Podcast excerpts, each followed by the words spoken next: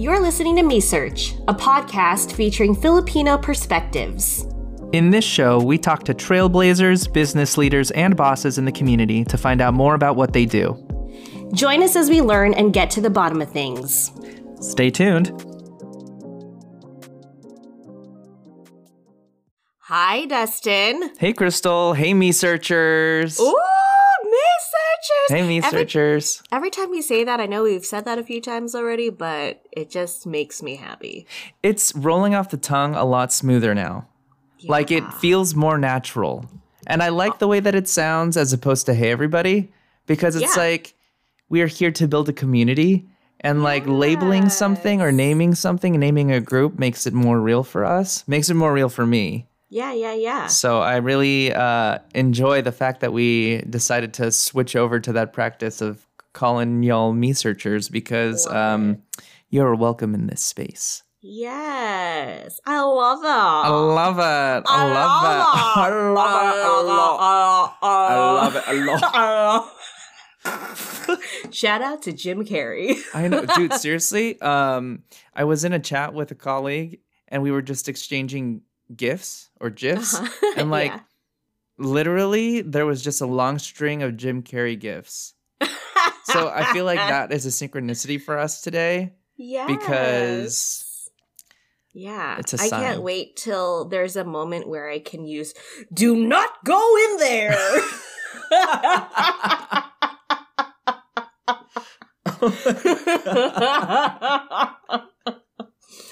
you know, That- I feel like Jim so Carrey. funny.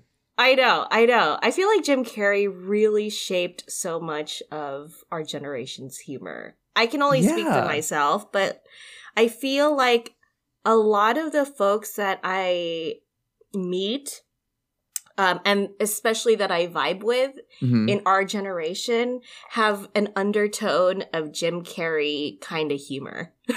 It's very much physical and Yes. facial Oh, yes. and over the top, Yes. and he can he can pull it off. Yeah, he sure can. And his intonation about certain things do not go in there. I feel like I'm doing it wrong because that doesn't feel totally right. Like I need to like come back to that. But if um, anybody didn't know that quote, it still sounds very Jim Carrey. Yes. Yes. And even like I, I, he changes like I don't know. Anyway, maybe we'll get get into that another time Um, about yeah. Jim Carrey humor because Yeah. I feel like that is very specifically us. Yes. yes. Anyway, Thanks, Jim. thanks thanks Jimmy. Um we've got a great show for folks today. Um I am not in this interview. Oh my god. but it's also fine. We recorded it. Well, I should say Crystal recorded it when I when I had the cove. so thank you, Crystal, for holding down the fort. I really like listening back to the interview. I really wish I had an opportunity to meet the guests that we're about to to uh, share with yeah. the masses in this episode because she seems pretty badass. She sure is. I missed you though. I missed you. Uh, well, I miss being there. Um, before we launch into sharing the interview with the folks, I have a question for you. okay. What is your relationship to fashion? Ever since I was a kid, I I've I've loved to just throw on things and play with makeup and um not just as a a tropey girly thing, which is not it. Makeup is for everybody. but I've just loved makeup and and putting clothes on ever since I was really really little. There's a lot of photos of me just just trying to express myself through um my own clothing and a mixture of my mother's and my Tita Nancy's and my grandma's. Um but yeah, I love fashion in that it is a a means to outwardly show what's going on inside. Mhm. Um and for me I feel like I have very eclectic style. Um because I feel like I'm not just one thing. I'm not just a lover of streetwear. I also love really dark um kind of alternative feels. And in a previous episode we talked about how um, my colors are yellow and noir. So I feel like, yeah, sometimes I'm very like florals and cutesies and let's wear a headband. But other times I like wearing kind of deep, dark, uh, kind of funky, weird pieces because that is also me. Yes. And I can see that about you. And in this moment, for folks listening at home, Crystal is wearing yellow and black. God, I am. yes. And I really am digging this whole style. I know that you're probably like just chilling at home. I sure but like am. I definitely appreciate the aesthetic that you were bringing to the table in this moment. oh like you've got your big headphones, like very like circa early 2000s, 1990 something, and then your like Nike beanie with like the orange swoosh, Hell and it's like a bright yellow, like the cap is bright yellow, and you're wearing your like big, big baggy like black t-shirt, and you're holding a freaking Care Bears mug. Like the whole thing just works for me. I like it. Thank I like you. it. It's a vibe. Yes, it's a vibe. You are your whole thing is a vibe, and you ain't even trying. Oh my god, thank you. Yes. Uh, Yeah, I like it. I wish I could be cool like you when I grow up. Oh my god, you're already cool, boo. You're already cool, boo. Thanks. I feel like my relationship to fashion is a bit different. I wish I could play around a little bit more, but I Mhm. think my approach to perhaps like buying clothes has always been like, eh, what's the cheapest? Like, what's the most functional and practical? What can I wear in all different occasions? So, Mhm. like, I tend to buy things that I can wear in the house, at work, and on like casual, in casual settings. So, like, chinos, I wear a lot of chinos or like khakis Mhm. um, things that I could dress up or dress down. Uh, I have a lot of button ups these days, just because as a professional, you need to have you need to have things with buttons as opposed to like zippers or t-shirts. yeah. Um, but I definitely like just wearing sweats and like t-shirts and like gym shorts at home. I think my relationship to fashion as an industry is interesting because like I do like watching runway clips and like I I do enjoy watching like makeup tutorials. I Mhm. do like watching TV shows where they show how like photographs are made. I do follow a lot of like aesthetic things on like Instagram, uh, aesthetic brands on Instagram. So I enjoy all of the work that gets put into an aesthetic image or a brand image. Mhm. Um, but myself, I wish I could play more in fashion. I like I, I tell I tell folks like, oh yeah, like I'm gonna get a septum piercing, I'm gonna, like, dye my hair, and like that's never been my identity. But like maybe I'm having a midlife crisis, and I can give myself the permission to explore these new things. Give it. Give it. Give Give, it it, to go. yourself. yes. Yes. If you ever want to go shopping. Yeah. Let's go. Also, speaking of relationship to the industry, hmm um, I am not a super rich person. Yeah. So I definitely can't afford a lot of expensive pieces. But what I have been doing is I'm also with you in that I want to buy pieces that are versatile and timeless. Mm, yeah. Um, so lately, I think within the last few years or so, I don't buy clothes as frequently Mhm. because I'm looking for quality. And even if I can't purchase something that's like quality, because honestly, y'all, like I'm still buying things from Target. Ooh, that's my secret. I get a lot of stuff from Target too. Dude, Target has some great fits, let me tell ya. Mhm. Um, but I don't buy as frequently as I used to, whether it be fast fashion clothing or um, more expensive pieces. I will save up for some more expensive pieces because I know it'll last and I'll pick pieces that yes can can go on for years and years and it won't go out of quote unquote style or whatever. But also fuck style because your style is your style, right? Yeah. Um but yeah, I I have I want to I want to be a sustainable um I want to be sustainable in my fashion and I'm with you on that and that yes, I will buy I will buy pieces that are more practical. But then sometimes I kind of splurge on the things that are like way funky and I I want it. Yeah, I I want to also splurge on funky things. let's do it. What Yeah, do you want let's to go what do you shopping like, sometime. Like what kind of stuff? Like are you into like outerwear or like shoes or like um I don't know, what is like a funky piece that you might want to get? I want to get You know what I want to try? Like Hmm. a matching top and bottom set situation. I never like have had like that sort of moment. Can I help you find something? Sure. Maybe like at our next photo shoot for like season 3 or something, we can do Yeah. like something hip and cool like that. Hell yeah. I have some matching sets. I love a matching set, BT dubs. yes, I have a few matching um sets as well and I'm just they're they're for summertime. Yes. Um Perfect so- because summer's almost here. and Dustin and I are going to Hawaii in a couple Hawaii. weeks for Patrick's wedding. Shout oh out yeah, to shout Patty. out to Patty. Um, BFF can't of the pod. Yes. But yeah, now that we've kind of gotten a little info and feelings about our fashion feelings,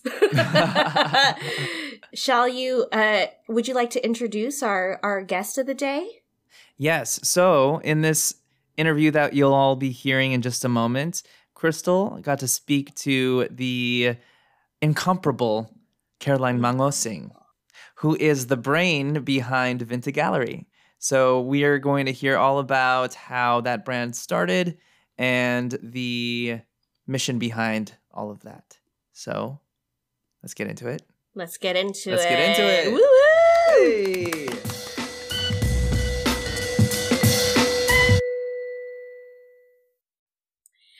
Hey everybody, welcome to Me Search. Uh, it's your girl Crystal, and I'm Sans Dustin today. He's not feeling well, uh, but uh, Me Search continues, and today we have founder and creative director of Vinta Gallery, Caroline Mangosing. Woo! Yes! Hello! Hello! Hi! Thank you. Thank you for being with us today. We are in love with your work, especially, oh my goodness, me and my husband are huge fans of yours. I told you earlier, Wow. but just wanted to mention it again. um, but yeah, let's get started. Um, Can you tell us how you got into the fashion industry? Oh gosh, am I in the fashion industry? That's the question. I think so. Uh, I think of myself more of a cultural worker as Okay. opposed to a fashion industry. I'm so like in my own little bubble in fashion, right? Sure. Because this this company started as a social enterprise um, within the Filipino Arts and Cultural Center that I had founded in Toronto. Amazing. Yeah. So I was making culture, sharing culture, uh, teaching culture, um, having festivals about Filipino stuff. And, uh, people would always call the center and be like, do you have barongs there? Or, Mm. you know? Um, so Uh-huh. I started thinking about it because I was always doing projects in the Philippines too. Like I would get grants and send artists, like Filipino Canadian artists from Toronto to Manila and do like a little exchange because I have like a good kind of circle of artist friends over there. Hmm And uh, yeah, so I thought, well, I could just go and on my trips, I can just like buy a bunch of barongs, bring them back, and sell them, and then the the earnings would go to running the center. And then I thought, you know what? No. I'm going to design it and yeah. going to find someone. Yeah, because I went, I actually went to fashion school before I went to art school. It was my first love. Um, and I did internships in New York. Um, and I was really disillusioned by the industry because I was 24 and I didn't see myself in it. I was Mm. there, but I was very much an outsider. And it was like, I was in photography by this point. I took fashion design and then I went into photography and I was doing fashion photography. And then, you know, all the photographers are men and then all the women are models. Mm. There was like nothing in between. So I'd walk into a studio to try and, you know, work it out. And they're like, look at me up and down, like, you're not a model. It's like, I didn't say I was a model. What? What's it? You're too small to carry stuff, to carry gear. Right? Ew. And then just everything else, like living with models, going out with models, doing the whole thing, you know, like, um, I did intern with, uh, David LaChapelle, who's a big fashion photographer in the 90s, back in the day. Um, I hated it. Mm, mhm. I hated the scene. And so I was volunteering to teach photography in, um, somewhere in Brooklyn, um, in inner city youth. And I was like, I want to just work with youth. So that's what I did with Kapisanan Philippine Center for Arts and Culture. And, um, and then this opportunity came up to like, oh yeah, you can't get a barong in Toronto. And there's, you know, a good, at that time, it was probably like 300,000 Filipinos in, living in Toronto. Um, so I was like, okay, I'm going to do this. I'm going to design stuff. So I did, I started with three barong designs and two ternos. And it was made to order. So I, I would take measurements and I would send it back to the Philippines. My cousin helped me out on that side. And we had a master couturier who sewed everything. And she's still with me. Amazing. yeah, she's about to retire. Uh, but yeah. Um, but she would make the dresses one at a time, the barongs one at a time. Uh huh. Yeah. And so that's, so I always feel like I'm not really in the fashion industry. I'm still in, in the culture producing kind of side of things, you know? Yeah, that's interesting. So, what for you is the intersection of fashion and culture here? Mm. That's, that's exactly, exactly what I'm straddling, right? Cause I love fashion. I mean, I, it was what I wanted to do. I went straight into fashion school after high school. Like in high school, I designed an entire collection and I sewed everything myself. Worked on it after school every day and had my own little fashion show in the gym. And then went into fashion school and then um, really kind of had a hard time with pattern making. So it was like, hmm, I think I'm gonna drop out in the last semester, basically. And then I did photography and then I just kind of abandoned the clothes making aspect of it. But I've always loved fashion as a medium, as an, an, an expression kind of thing. So, and then I got into, you know, pursuing being Filipino instead yeah. and just like really deep diving into that, getting politicized, reading feminist, black feminists in university and, you know, like really digging deep. And then after that, I did films. I produced now my husband's films. Um, wow. and we all did, we only ever did Filipino content. After the filmmaking, I did a TV series or a TV show and like a feature film, a couple short films.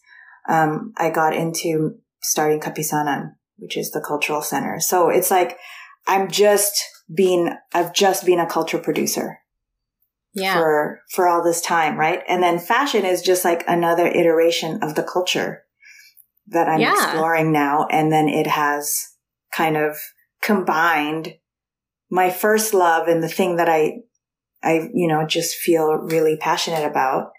And the other thing, yeah. which yeah, is bringing those two Filipino together. culture. Yeah.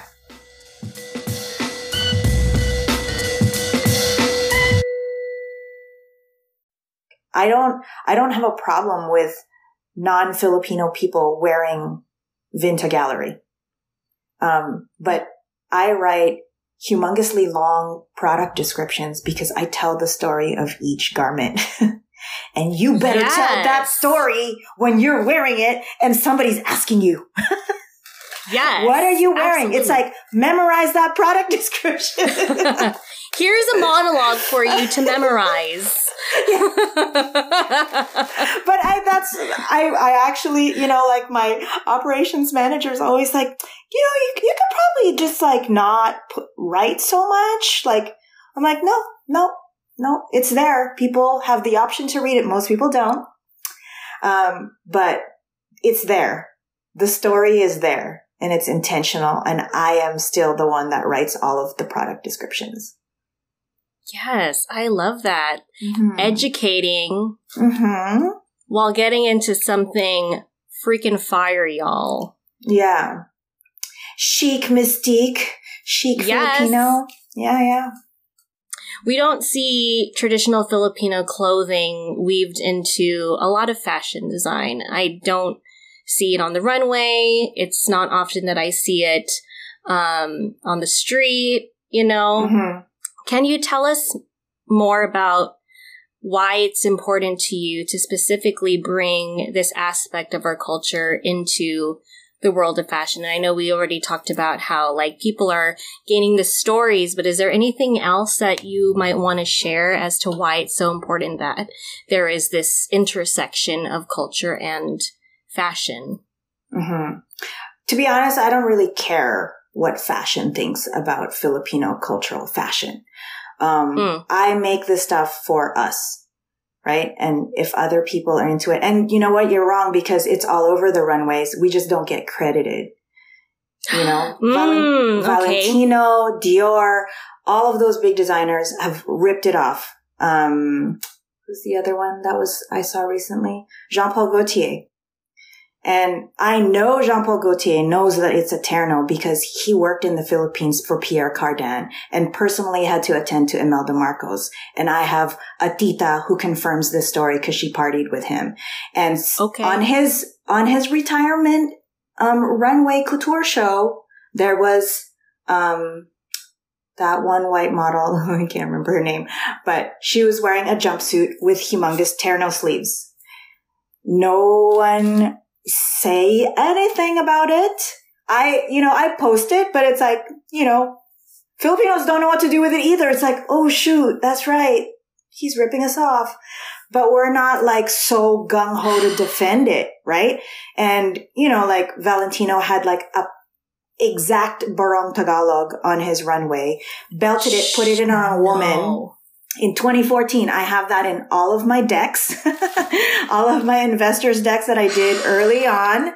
It was like Valentino be ripping us off, like, you know, but there's no credit to, um, to Filipinos. And, and I read the interview of, they have like really long Italian names, so I'm not going to try to butcher, butcher it, but the designers of Valentino at the time, um, credited being inspired by Mexican cultural clothing. Mm. It was a barong. It had two slits on the side. It was half open, buttons, cuffs, and embroidery exactly like you would see a barong at SM in Manila when you go to the Philippines, you know? Um, so yeah, like, I, I don't want to take up that fight. I don't want to be the one having to battle like, Hey, Anna Wintour, look at us. You know, like, I don't care. I'm just kind of like, I'm making this for me. I'm making this for my fellow kababayans to mm. wear, to have this story because we're all searching and we're all trying to find something to hang on to. And here it is. This is it. And it's made by your fellow Filipinas and Filipinos. Well, mostly Filipinas in the Philippines. yes. Um, by hand. And, you know, so that's, that's where my thing on that fashion is. It's like, you know, we had um, Isaiah Magsino who writes for Vogue and Nylon, and he wrote um, a, fe- a little feature along with other um, Filipino designers um, on in Nylon magazine um, recently, and I think it was like the first time it had ever been mentioned in a magazine like that. You know, Yeah. So, and he also wrote about his own experience with um, the barong in W magazine. And when I saw that and I read it, I actually shed a tear. I cried a little bit. I was like, oh, Aw. W magazine was the magazine that I would save up for to buy when I was in fashion school. And Vinta Wow. Gallery was mentioned in there. So I was like, Yes. Represent. hmm So yeah, of course. I mean, like I feel so validated and, and that kind of thing. But in terms of like a fight or trying to pursue being seen by those people, I don't care. But if they see me, Yeah. then yes, okay, come to my table. Yeah. Yes. Yeah. Come to your table. Mhm. Because screw the table that's been made. yeah, yeah, come to my table. Kain na. Yeah, kain na.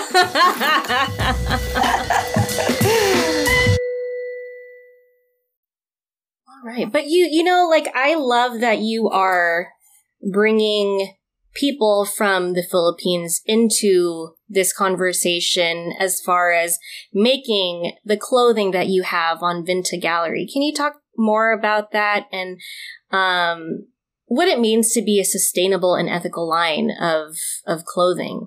hmm Well, I come from the nonprofit, right? So I feel Mhm. like um, that's my ethos. Mhm. And so I wasn't going to try to start this. And this business started out as a social enterprise, right? And I, and I think that I don't like using the term social enterprise because when when kind of capitalists look at it, they just go, "Oh, that means you don't make money." You know? Mhm. And it's like, yeah. no, it means I have a social consciousness. Yeah. And I'm running a business. You know, it's not, Mm-hmm. Um, you can't look at it separately from, from the way that I look at business, you know? So, you know, it makes sense for me to, number one, get it from the Philippines because swear it's made the best. And how, how am I going to try to do this kind of embroidery here? Like, I'm not, I'm not going to do that. and Yeah. why would I go? And I was getting like, you know, the, the spam emails from like Vietnam and Malaysia, Indonesia for embroidery, like mass um, manufactured embroidery type of stuff.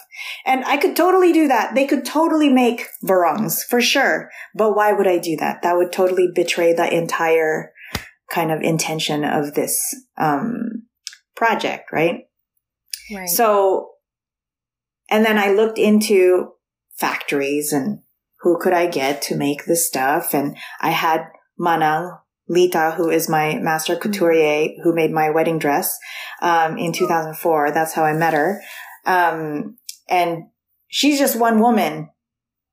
But it's like, she made my wedding dress from a technical drawing that was emailed to my mom, and my mom printed it out and handed it to her, and I gave her my measurements, and then the dress came in a FedEx box. Perfect. wow. And and then I was like, Manang, we're gonna make something happen with this. So I was like, already had this brilliant couturier who's just this humble lady who's worked for very big designers in the Philippines, and she just worked from home. She just had clients. So I thought, okay, well, there's her, and then I could just build around her. And then I could, it will always be, I know that it will always be her quality, you know, and I don't have to yeah. worry about it. I mean, quality, it's like every run, every design, we still have to look at it, but it's like, I want to be able to have say and be able to control that. So for sure, that's like, that's a total business decision for me that a lot of people were like, huh? Why are you making it yourself? It's going to be more expensive. I'm like, yeah, because I would like to pay them a sustainable living wage. Right. Yeah, so, but it's still the Philippines, so it's still 50 pesos to the US dollar. we're still saving and we're giving them a job and like offering employment that is, you know, pays well. Yeah. So I thought that's what I want to do. And I wanted it to be in a house because I had this like, you know, Christian Dior fantasy where I have this atelier in a beautiful old Victorian mansion kind of thing. But it's, that's not how it is actually. it's more like a three bedroom bungalow and BF homes, you know, like in like a suburb in the Philippines kind of thing. But yeah. I wanted it to be in a home. I wanted it to be comfortable because, so these are all the things that I was thinking of. Like traffic in Manila is bullshit. It is death trap. Okay. So if you imagine people trying to commute 12 kilometers and it takes an hour and a half, that's like, that's um six, seven miles and will take an hour and a half. It's like, what is your life if you're commuting? So Right. I wanted to have a house where I can have people stay there. So you sleep there during the week and you don't have to do the commute and you have mental wellness. You're rested. You don't have to hustle. And they're not commuting in a car either. They're commuting in an open jeepney. Okay. Or a tricycle. Yeah. Yeah. So it's like we offer it. Not everybody stays all the time, but um, it's there. So people can rest and chill and, you know, watch YouTube after they finish sewing. So Oh, these are the awesome. kind of, you know what I mean? Like these are the kinds of things that I was thinking about because it's like if I thought it, it was purely selfish. I was like, what would I want? I don't want to travel that much. I yeah, don't want for to commute sure. like that. If and then I'm sewing all day and I'm like, you know, doing this kind of nitpicky work where it's like you have to be detail oriented. It's like I don't want to be exhausted. So that's how I think. That's really how I thought about it. And then it's really simple. It's like it wasn't any. I don't go by any of these standards that people like. Yeah, sometimes I will buy synthetic blends. I have used polyester now um, because it lowers the cost for my customer. Um, but I'm very mindful about what I'm using it for and how I'm using it and that kind of thing. So, yeah, when I first started, there was this woman who was doing her PhD in like sustainable fashion and that kind of thing. And she was surprised that I was talking about social sustainability and not environmental. Mm, So I was Yeah. like, well, for me, it's really about trying to give Filipinos in the Philippines a job where they can have pride of work and not have to take all these side hustles so they can just put food on table and send their kid to college. You know? yeah. They're the hands that make these beautiful pieces and Yeah. that's hard. It's hard It's work hard. and yeah, yeah. It's hard. And it's like, I'm a hard boss in that way because I'm very particular about quality. And because it's like, I'm paying you a lot, our customer is paying you a lot. So we need to deliver something that's primo, like heirloom quality, right? So like the inside has to be as beautiful as the outside. And Yeah. our sewers all came from factories. Even my manager in the Philippines used to work for a mass manufacturing kind of company, and she um, kind of encouraged the sewers that she worked with to join Vinta Gallery when she came to work for me. And so they're not used to sewing a garment top to bottom because factory style is piecework. Mm. And they can work up to a minimum wage by sewing pieces and it's counted and that's how they make up their minimum wage for the day. They don't have an hourly, they don't have a salary. So they're, they're, they have to sew fast, right? right. So I'm like, no, I don't want that. I don't want fast sewing. Um, I want good sewing and you have to learn how to put the barong together yourself. Sleeves, yeah. you know, like the, the pattern pieces are cut and bundled together and everybody gets handed one and they have to make the whole thing top to bottom. So it slows everything down. It's slow fashion, right? Yeah. But they're not Yeah. paid by the piece. They're paid a salary with benefits.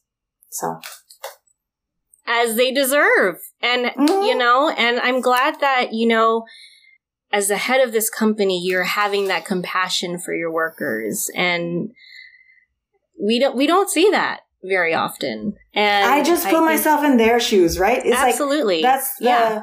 you know, I was just trying to be em- empathic, you know, like empathetic. Like, well, if I had to do this, then this is what I would want. A place to stay, Absolutely. so I don't have to travel in a jeepney every single day, twice a day. Right? So I was Yeah. like, man, this is it. And then as a business person, I want to be able to control everything. That sounds kind of evil, but and look what Yeah. happened. We had a global pandemic and my all my workers had a work from home situation. They all stayed in. go. They didn't go home. There was no public Safe. transport. Safe. They brought some of them brought a couple kids in, like family members. And then they were a little bit jammed in the in the house, but they were there. The palenque was 3 blocks away. They continued working. We continued producing and people kept buying.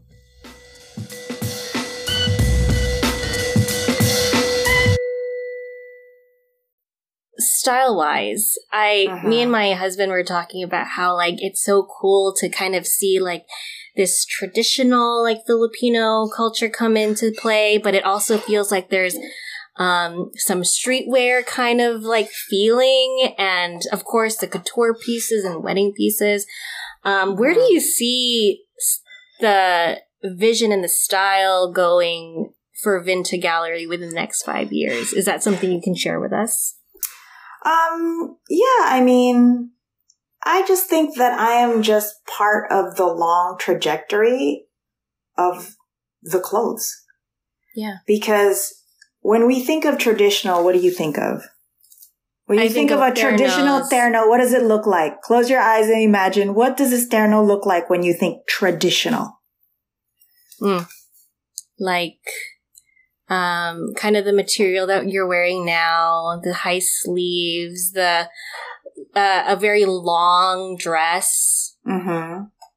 Mm-hmm. maybe like light colors mm-hmm. Beaded, embroidered. beaded mm-hmm. right? Um, and that's like really ceremonial. But if you look throughout history, it's like the women in the palenque in 1890s was wearing a baro't saya. Mm. You know, that's it was contemporary. So we look at it as like something that's frozen in the past, but it was always evolving throughout the years. So Mm. I'm just taking it up. Like people quit the Filipiniana because of the Marcoses Mm. because Wow. everyone hated Imelda and people abandoned the Terno. And it's like, yo, you're gonna let the Terno die with that woman? Come on.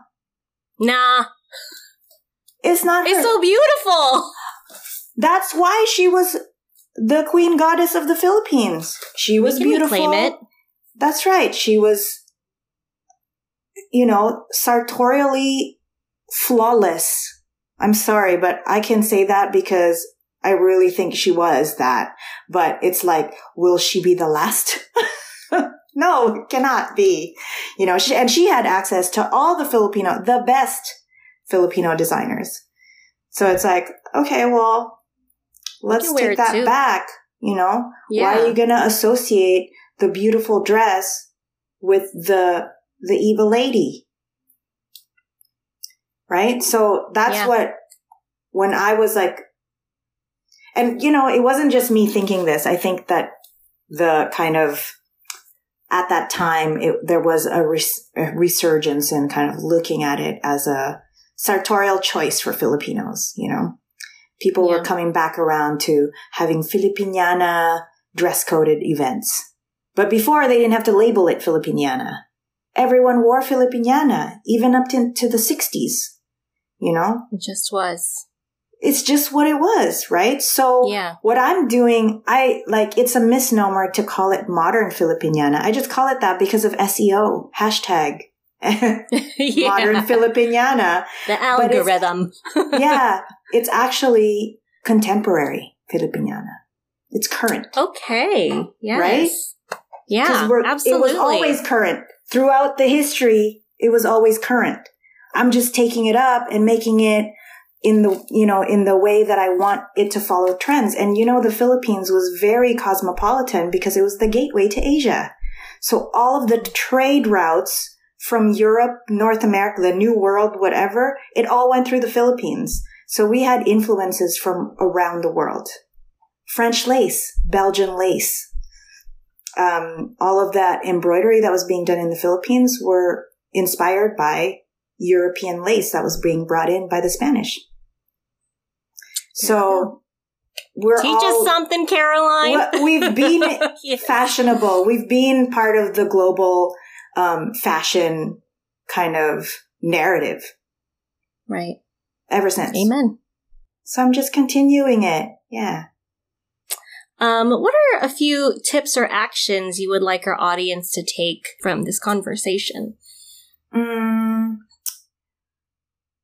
I think that, I mean, in the context of Vinta, I think that people are a little bit like, oh, shoot, it's expensive, right? Mhm. Um, but it's like the idea that you have to take care of the thing that you buy and then you think about how many times you can use it. So something like this and also like the, the versatility of the garment that people take for granted because they have it set in their mind that you only wear a barong for a wedding or a baptism.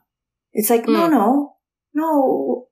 Women wore these clothes and men wore these clothes throughout history, just walking down the street. like yeah. doing their everyday thing, you know, like I wore this to the barbecue the other day and I wear it over a bathing suit and I can wear it with like really nice palazzo pants and put heels on and it looks dressy. So there's so many different ways that, that you can wear it and you just take care of it. You don't throw it in the wash. You wash it by hand, you know? And, you know, like it's, it's Yeah, that yeah, kind yeah. of idea. And then, and then of course you, for me, like the way that I wear things, I always have like the staple bottom. And then usually it's a vintage thing because I love the fit. If I find something that does fit me and it's like anything made in the 80s still looks like new. they were just made well. So it's like doing that kind of pairing and and having like a capsule. Like I'm pretty boring. I am a black, gray, white type of person. and so you'll see a lot of black in my collection. There's always something black in my collection Mm. because it's it's what I wear. That's the ones that those are the samples that end up in my closet. Um, and I wear it over and over again. And so it's like the idea of not repeating is just like, no, I like if I wear this over and over again, people will recognize me like, oh, you're wearing that barong. It's like, yeah. And it becomes your uniform and it becomes part of your identity. I Ah, love that. yes, love that I love that. You know, it's like, yeah. And don't I look nice every time? Amen. Yes.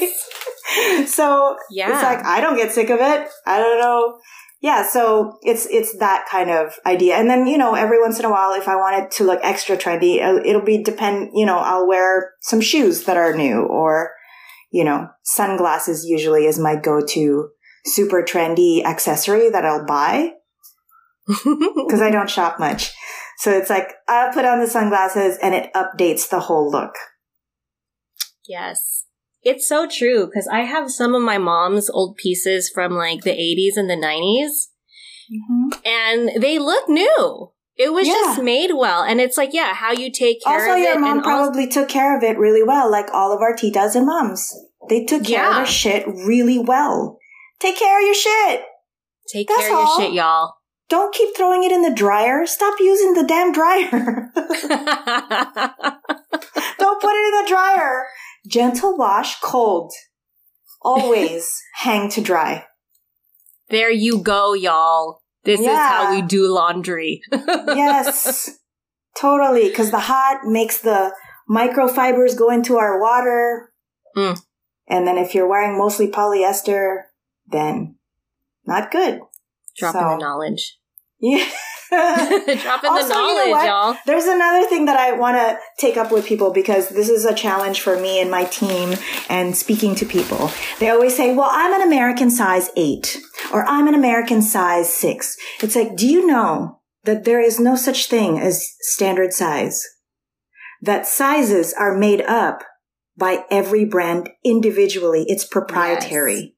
So when when someone is looking at my thing on the size chart on the website and they're like, well, it says here that I'm an extra small, but I wear a medium so and so brand. And it's like, did you measure yourself? Don't measure with a ruler, measure with a tape measure. And you'd be surprised how many people don't know how to do that. Mm. This is why I think they need to bring home ec back for boys and girls and all the other genders for everyone. I Okay? was I was really lucky. Um, yes, in in because I went to school for theater and we had to take costume design. It was like mandatory as part of like our curriculum, and I had to learn how to measure myself and others. So I'm like, oh, this is actually very valuable information because yes, sizes are different across the board, across and the board. it's it's like and it's like vanity awful. sizing now too, right? Yes. Like a 26 isn't really a 26. It's more like a 27 and a half. Like if you actually measure the, the waistbands and, and that kind of thing. But like on Vinta, a 26, actually we don't even go that small. My extra small is a 27 waist because it's me. Yeah. So people are like, "Oh, your sizes run small." I'm like, "No, they actually run big because I would like to think of myself as an extra small." and then yes. the, and then the extra small people who are like actually a 24 inch waist, they're like, "It's too big." I'm like, "Get it tailored. Get it tailored because if I make it too small and it doesn't it only fits 5 people in North America, then that fabric is wasted. If you get an extra Yeah. small that you have to take in two inches, it's possible, you know, but I can't make something bigger if I made it too small. So our, our Right. sizes actually run a little bit big, just a little bit. Well, thank So- you for that. So we can Mhm. kind of get rid of this whole fat shaming debauchery. Tape measure. Yeah, Yeah. it's fine. And You- don't believe the hype with fine. all of those sizes. Yeah. Don't believe the hype on vanity sizing. Cause like back in the eighties, I would have been a size eight. And now Zara wants me to believe that I'm a four. But no, it's an eight. Like I fit in all of my 80s, like high waisted pleated pants are size eights. there you go, y'all. Mm-hmm. You heard it here first. You're fine. All right. Well, where can people go to learn more about you and your work? oh gosh. Well, we have a fairly active blog on the website. Um, every once in a while we blog some stuff. Um, and mostly about our garments. So hmm the artist who I work with in the Philippines, um, his Instagram is Alaga at Sining. Um, he does all of the illustrations for all of Beautiful. our embroidery. And coming up, we're going to have some prints. So we're doing exclusive Vinta Gallery prints that Alaga at Sining have, has, um, illustrated Cool. it's beautiful. I'm very excited to um, share it with everybody once we're ready.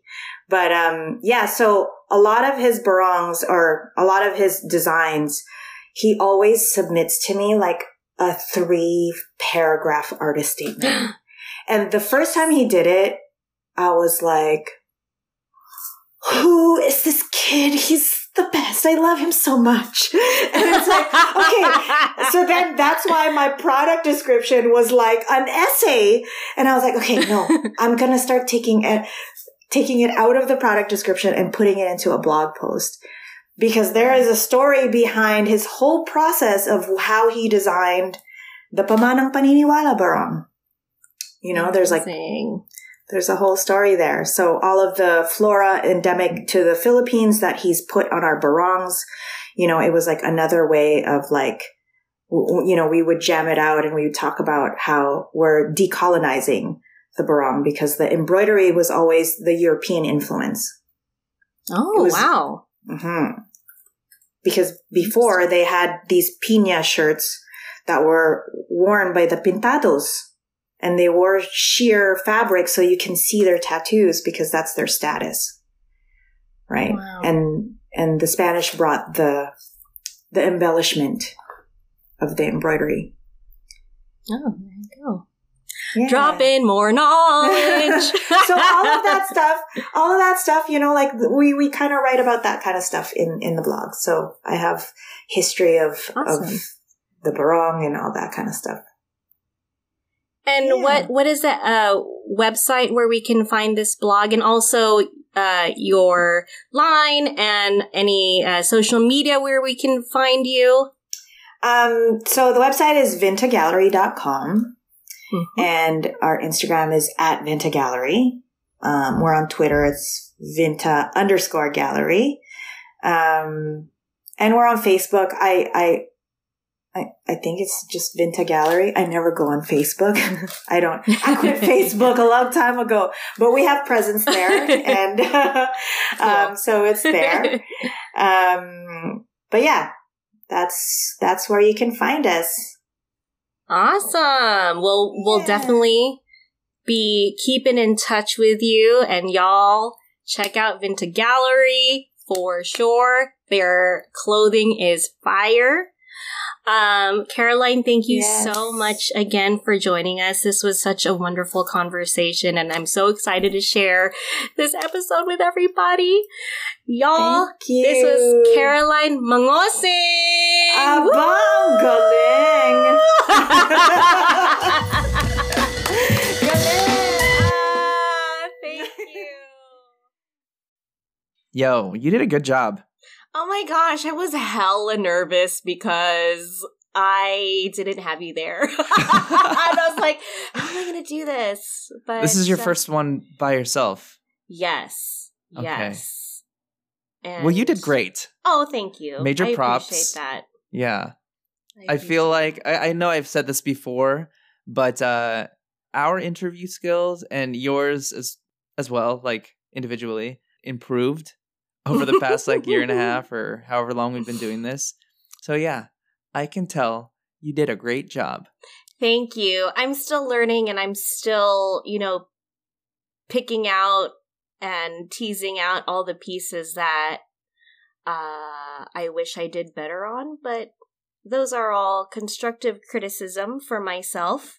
That is Mhm. all constructive criticism for myself and I look forward to improving Yeah. as the years continue. and we can always fix things in post. Yeah.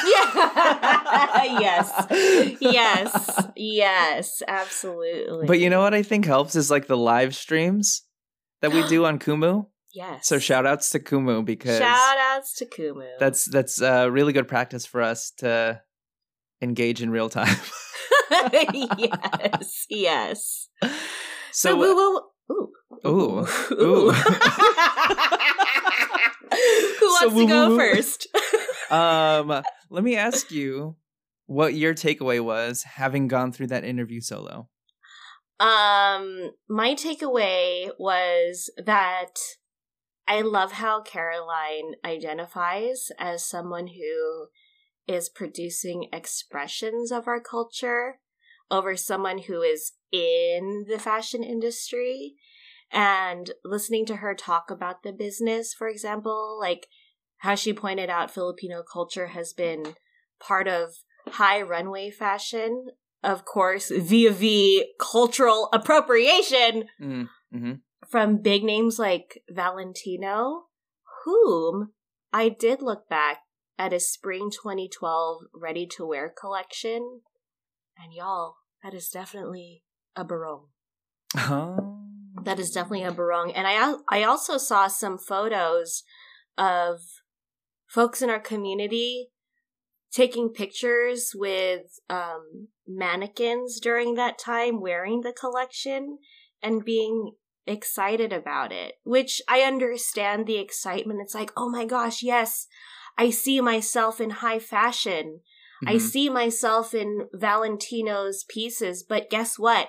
He didn't give us credit Mm. So it's just crazy how um that has been going on for so long and even me I I remember purchasing a dress um for my album release party from Forever 21 when I was able to still wear Forever 21 clothing.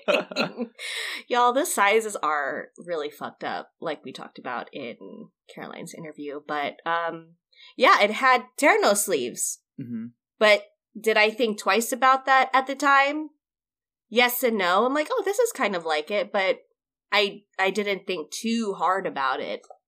They sold But- terno sleeves at Forever 21. It was a dress with high sleeves. Ah. Yeah. Um yeah, it's it's just crazy how much our culture is infused into fashion, but we are left unnoticed.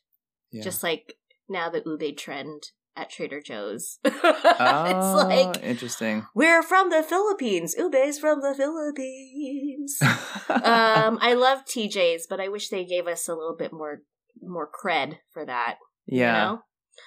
It's- it's Um, I, think though it's a good learning opportunity and like what what Caroline was sharing in the interview about her product descriptions like she took she didn't care like who purchased her clothing but she was very adamant about like making sure that the consumers had access to the information so that they could learn the history. Yes, and speaking of, which I love this about her, again with the the um cultural producer. Mhm. So Mike got me a gift from Vinta Gallery. He got me uh, a necklace. It's a Lingling-o necklace, and let me tell you what I got in the package. So there's a little card that shared the background of the piece. And so for the Lingling-o necklace that I got from Mike, um, it said the earliest surviving examples of Lingling-o, dating back to around 500 BC, were found in Taiwan, Vietnam, and the Philippines.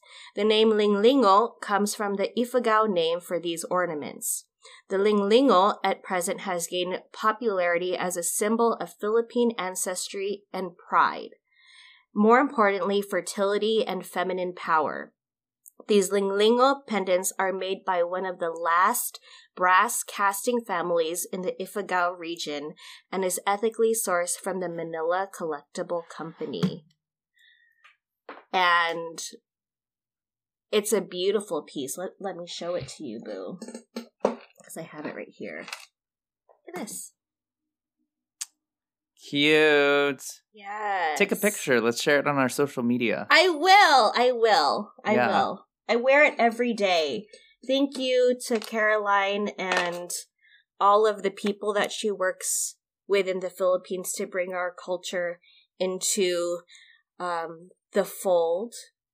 But it's been in the fold, Yeah. you know. But thank you for for taking such care of our culture uh, with these items, with these pieces, because you know, it really gives so much more meaning to this necklace when I know the history of it and what I'm wearing and what it represents. And I love that she's spreading that awareness and those stories through fashion. Love it. That's a good segue to my takeaway. Caroline is very, very much about giving back to the folks in the Philippines. And when she says that her brand is sustainable, particularly that's with a focus on social sustainability and giving back to the people, particularly doing the labor, making Mhm. sure that they have a sustainable wage, making sure that they have accommodations that are safe and take care of like their overall wellness. Yeah. Um, I think back to her descriptions of the home that she uh, acquired for the folks working uh, for the brand, making sure that they didn't have to commute in um, high traffic areas, making sure that they had a place to stay, and, and especially during the pandemic where you had to be more mindful of like where you went and Mhm. how you traveled that was something that kept her business alive and i think when you put people 1st you're Mhm. able to survive hard things. Her her company, her brand, her business is an excellent example of that. One other thing that comes to mind that uh, is really interesting and stuck with me in the conversations about cultural appropriation, her approach has been let me just do my thing, let me build my own table, let me make sure my people are Mhm. good, and then we can work on all of these other like outskirt conversations about cultural appropriation. That's a battle that she cares not to fight. Uh, I respect that because she's doing the work to give back to the people Yes. and I know that cultural appropriation is like a super sensitive topic. Um, and it is something that we should be speaking about. And she is participating in the narrative and the and the conversations. But her way of approaching conversations around who owns culture, who owns um, images or textiles, is let me just again focus on the people. Let me give to the people, um, and let me just make sure that this culture survives. yeah. So she's doing her part to create for the people and create things by the people. I enjoy that. I like that about her. Yes. She's badass. It is so badass. And also, let's give a huge ass shout out to her master uh, couturier. I don't I don't know how to say that. Her That sounds right to me. couturier. But also, I don't know how to say it. Master Couturier. Because Yeah. I couture is a word, right? Yeah. Master Couturier. Yeah, let's give it up for Estelita Lagman. Estelita Lagman. Is this this is Manang Estelita? Yes. Hey, Yes. shout outs to her. Yes. She's she's the one retiring, yeah? Yes. Man. Yeah, shout out. Shout out. If y'all have not looked at Vinta Gallery's pieces and Manang's pieces, um beautiful. Yes. I was looking at the website, like at the men's and unisex clothing. Mhm. Uh that shit's fire, dude. what you want? I want I was looking at there was like this uh crop top barong and I, was like, know. holy crap, that looks freaking amazing. I know. I know. I know you know which one I'm talking about? Yes. Man, like I know I was about to say like I, I wish there was an event so that I could have an excuse to buy these things, but also to Caroline's point, you don't need to have an event or a wedding or something formal to go. Like these kinds of pieces, people just walk down the street looking badass. Hell, I want to walk down the yeah. street looking badass. I love that you brought that up because, again, fashion is an expression. So why do we have to assign certain things to certain occasions?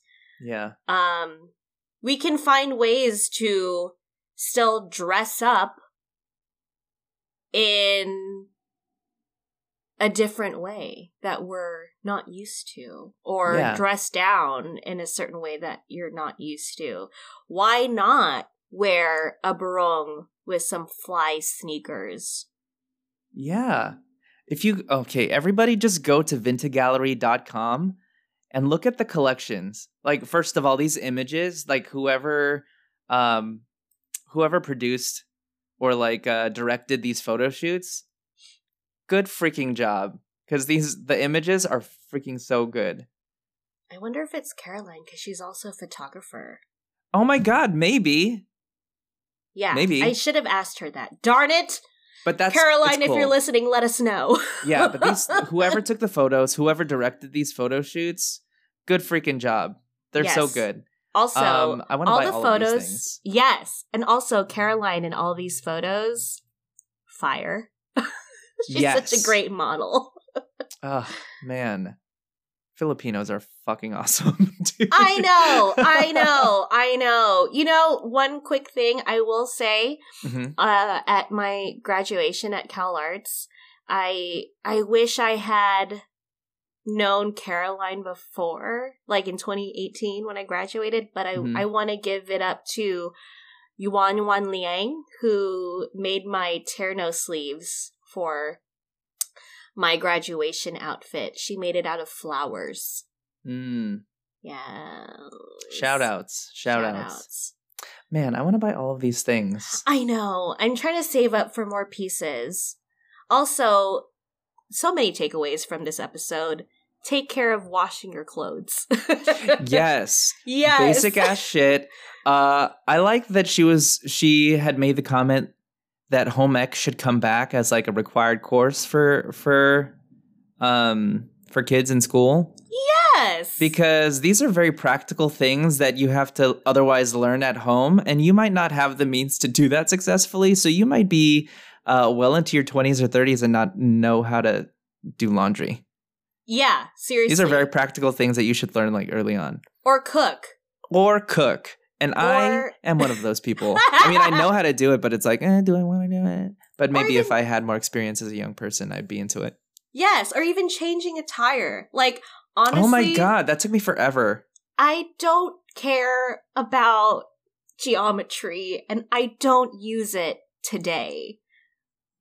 Wait, do I use it? Can you tell me if I use it? I don't think I do. Maybe really. like spatial awareness like if you're trying to move things in your in your living room or bedroom you're like is this going to fit is this angle furniture going to fit in this angle corner maybe Yeah, maybe. Like just give me the basics, honestly. But I don't think I need a whole fucking year of geometry. I honestly don't other than like furniture things and measuring dimensions. I don't I don't I'm not using it. Also, I'm not using algebra. you don't what do you mean you don't use algebra When do I use algebra? like when do we use algebra? to like figure out when you split a check with friends if you're splitting a check or if you're calculating tips Is that algebra?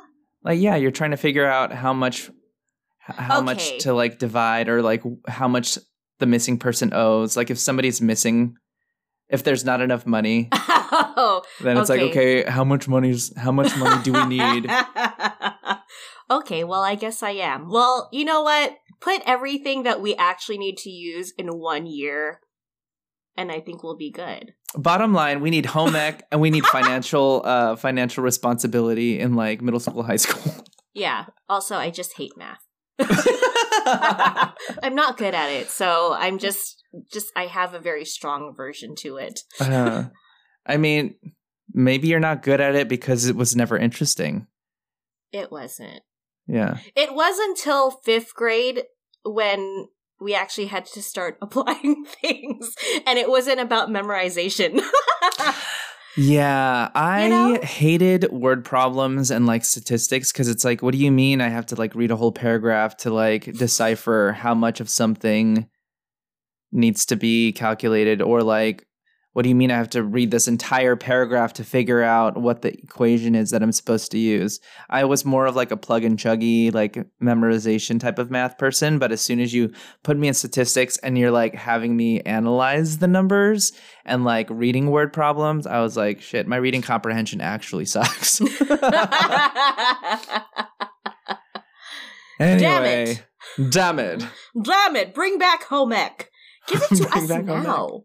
We should have like a free class on how to survive as adults. You know, I'm sure there's a YouTube video about it somewhere. you can learn anything on the internet these days. This is true. This is Yeah. true. anyway, we digress. We digress. um, any other final thoughts as we close out this episode, Boo? Or a positive affirmation? There are a lot of moving parts into what we wear and how we wear things. Embrace your inner fashion statement. Wait, Ah, yeah. embrace your inner fashion statement and also love on the folks who are making who are helping make that expression happen.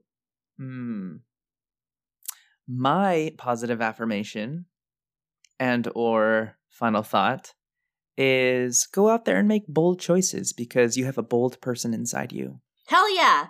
Yeah. Starting with you, Boo. Let's go shopping. Shopping.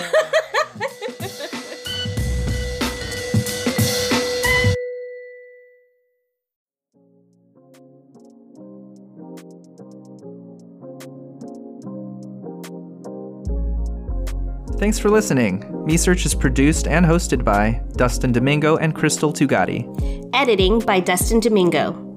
If you enjoy Me Search, make sure to share, subscribe, rate, and leave a review wherever you get your podcasts. Also, make sure to check us out at mesearchpodcast.com and follow us at mesearchpodcast. We're gonna get to the bottom of things. This is Me Search, folks. Woo! Woo!